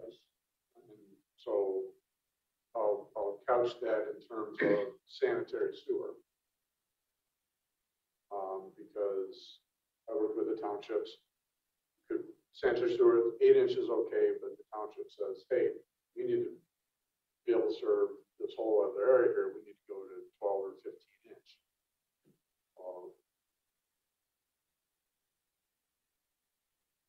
That's not a good. That's why is my work on the water connection extensions piece is taking a while. 6A, yes, that's in process. That's what we're talking about. But there are payback. There's sometimes payback agreements to developers. If the developer runs from A to B and then services them, and then people along that line connect, they get some. They can sometimes get portions of that feedback. Yeah. Yeah, and there's always a time limit just for administrative. Right. So they spent $100,000 to get it to their development. They get some portion of the connection fees along that pipe. Now, it's never been that if you connect to that pipe and then have another extension, that's off limits. It's only the people along that pipe. There's a One potential risk to that, as it's played out with older system over several decades or decades before, is that you then could have pockets where the connection fees or whatever it is, because of high costs, are obtainable. So you might have, hey, in this one pocket that I can't have, this $45,000 connection spot. Well, we had a big 12-8 subsidizing this cost recovery. So developers potential walk away from it. Sure. That's one of those risks that, you know, as you try to get exact cost to exact places, that you may create these dark zones of development, sure, throughout your system. Yeah. That's what penalizes. The point here is that in time, the goal is to attract more customers, greatly. Yep. And that's, and to your point, the benefit to the people who live in Osmo here is that over time, there's going to be another 1,500 people connected to the system paying rates to help pay for. Right. The system. Right. Right. I like your comment though that says they get a permit for 12 inches, but the cost is for 12 inches. So this is the would be the precedent, I would think, if you say, nope, you only need 8, right? Or does that make sense? What I'm saying? Or you're discerning whether that long-standing policy of the 8-inch need versus 12-inch requirement, whether who pays for that upside. Yeah, I mean, yeah, so in the contract it says you recoup the cost. What is the cost? You know, the cost is for 8-inch, they're paying, obviously. And for 12-inch, you're paying, but you're saying we won't do it unless you do 12. So what is the cost? Well, I don't understand. The cost is the incremental difference. Yeah, yeah, but I mean, and so it says this group determines who recoups the cost. So you're saying should the developer pay for 12? Perhaps. That's what I heard you ask. I mean that this says they recoup the cost. If you're saying I won't put it in, I'll put it in. That's contrary to our policies. to city policies in terms of in the past expanding the system. Yeah, everything's on the table. Yeah, no. So I'm just saying this is what this thing says. What are the costs? You put an 8-inch in there, and then in 2 years you got to run another 8-inch down the next area, right? To service that next area or whatever. So I understand. But anyways, the contract says we have a say in the recouping of the costs. This isn't a lot different than the fact that as the system grows, the system pays for more wells, more towers, booster stations. Sure. Because that helps supply the water. The larger pipe supplies more water. Sure. Yeah, I mean, you could take it to another extreme and say, these guys need a 12-inch pipe. Well, obviously, we need both capacity. And so they need to pay for part of that. Or, you know what I mean? So I don't know if we want to. We're not going to do that today anyway, because that's part of this convention fee. Yeah. And right. Extension models. Quick question. So what's the timeline on this particular development? When are they hoping? To start digging, they're already going to do the 12-inch. Yeah, I think they're moving forward. There's equipment out there. They're tree clearing and they're moving a little bit of dirt. But I don't really know. I mean, I suppose if you said, no, you got to pay for it all, they could pull up stakes and walk away. But I have not had that conversation.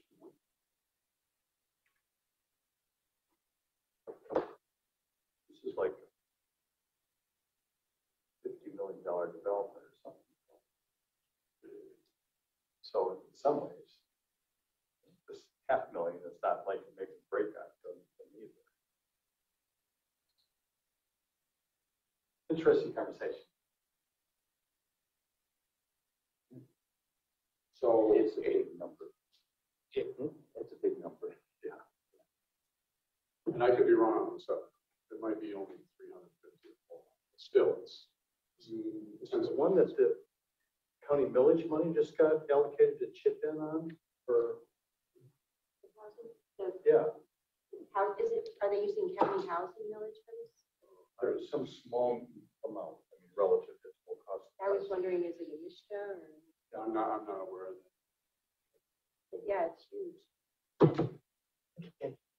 So, I'm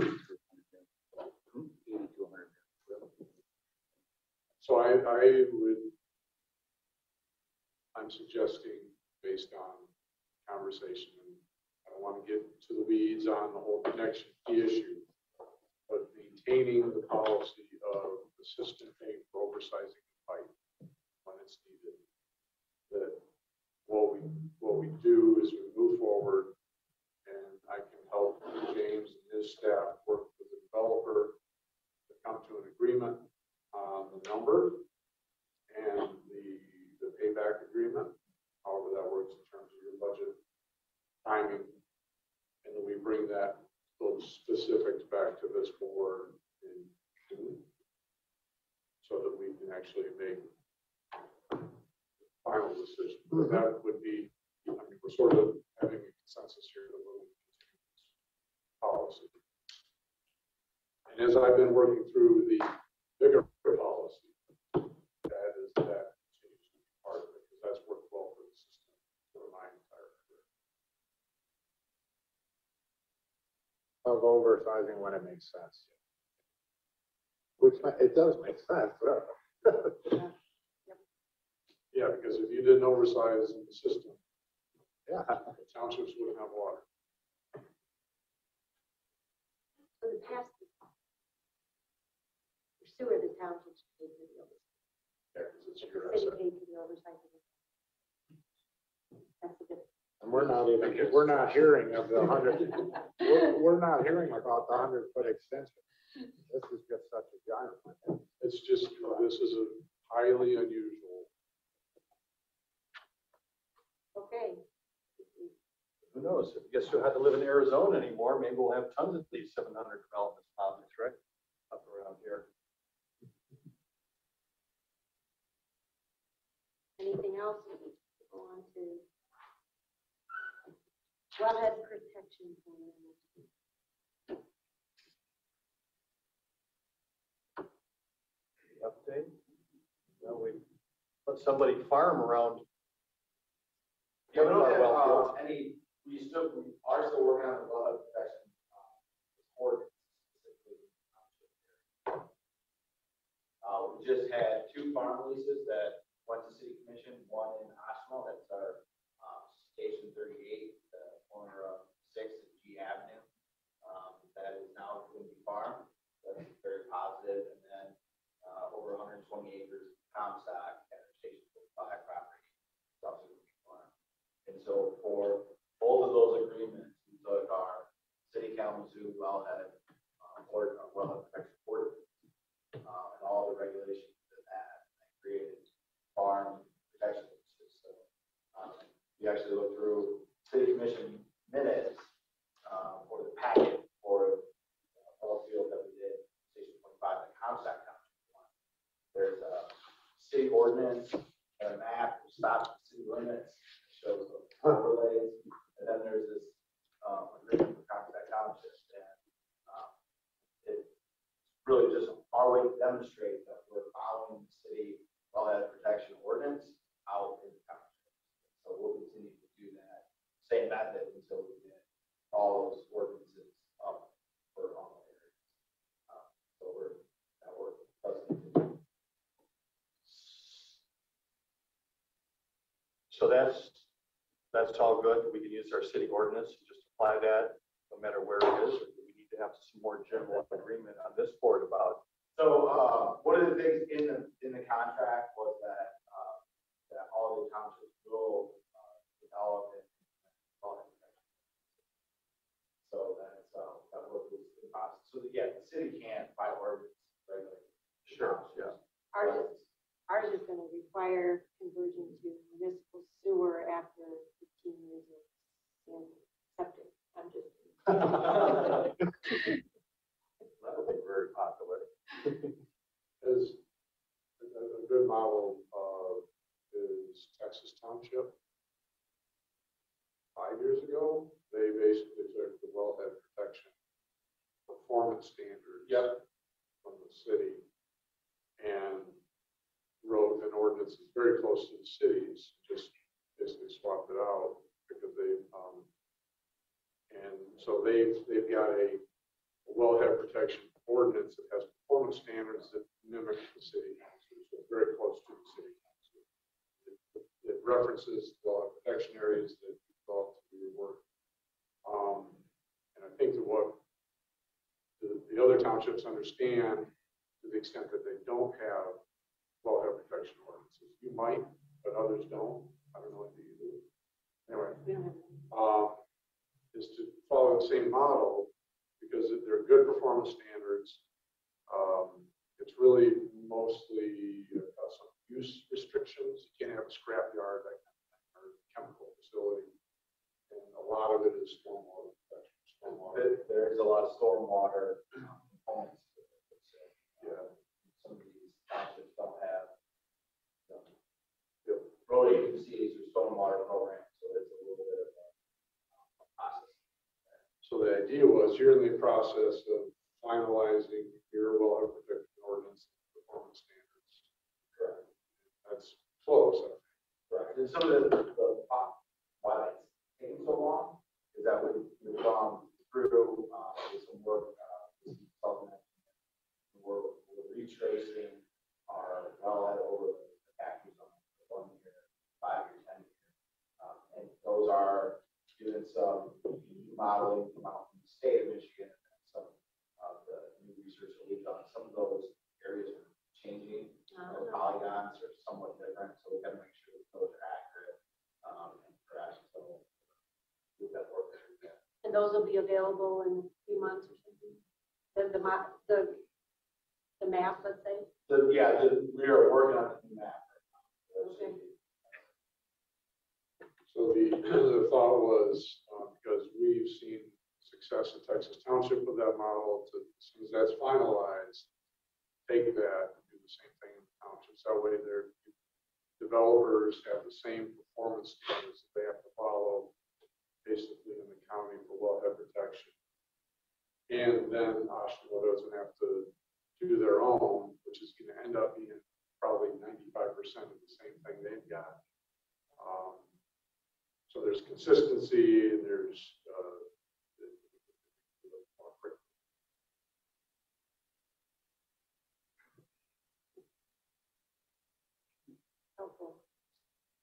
okay, committee member, let's see, I'll start with guest comments.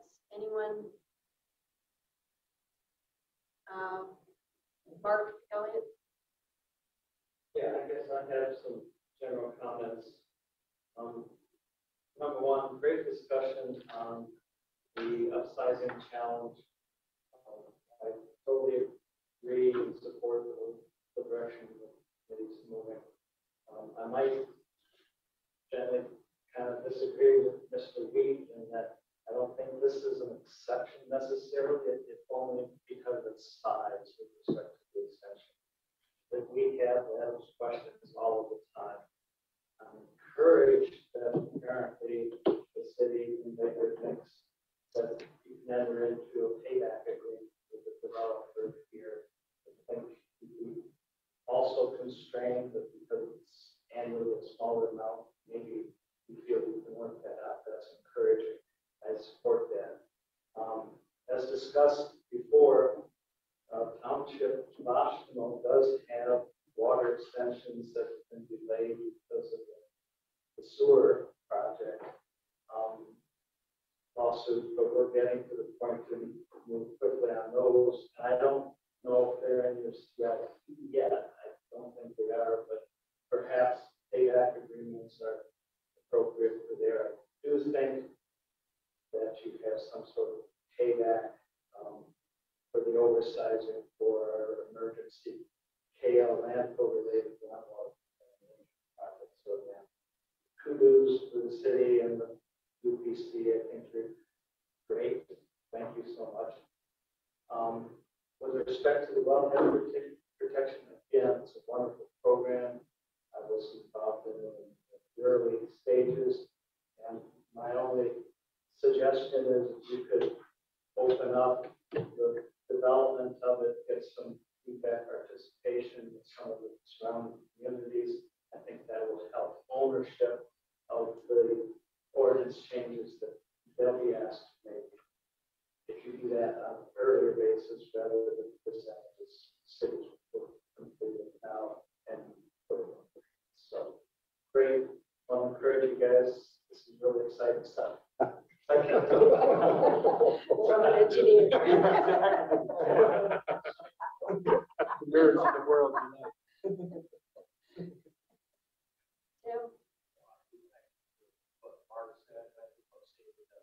Oversizing in the fire was such a big deal. We were doing it in Comstock 30 years ago, and a lot of times the city would say, yeah, great, appreciate it. We want to oversize it. Other times, you say, well, of course, it's new, it's equal to all sizes. So it's going on a lot, and sometimes the reason for this is a risky little development, and the developer pay for it, we will pay back. So that's happened a lot. So I know it sounds like a lot here, but I just more normal. How we decide these paybacks is probably what bigger concern.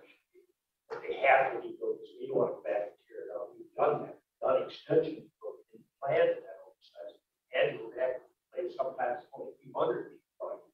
I couldn't imagine that. That could change all this over crazy. And then I don't know, Tom, if this is already in the cities or in the Pavilion master plan as it's not. So it doesn't mean right now that it's not in the land use plan as it.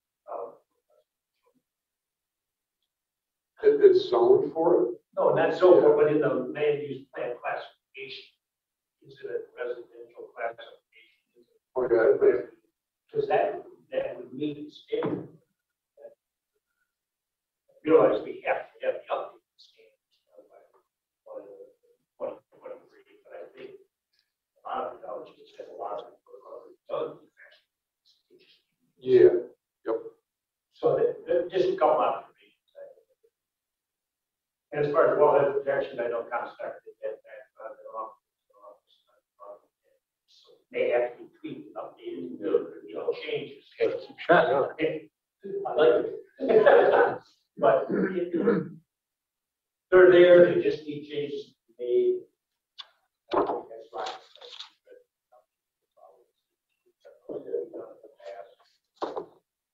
Our wells. Jeff, anything?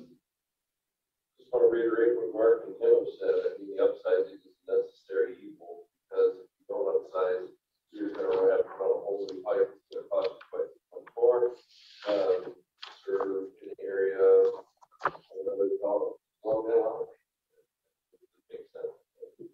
Thank you all. Great discussion. Sorry. James. No further comment. Okay. Anyone virtually wanting to make a comment? Raise your hand in the participant column if so.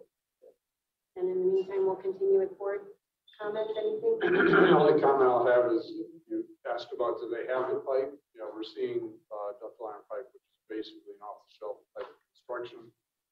Material is 30 to 35, 40 weeks out. That was as of maybe 3 weeks ago. Maybe it's longer now. So that's us in the construction industry are having to navigate that. I'm sure that it plays in the schedule. John? I'm good. No? Good. Awesome. David? I'm good too. Thank you. We've exhausted our agenda. Our next meeting is June 9th. We are adjourned. Thank you, Libby.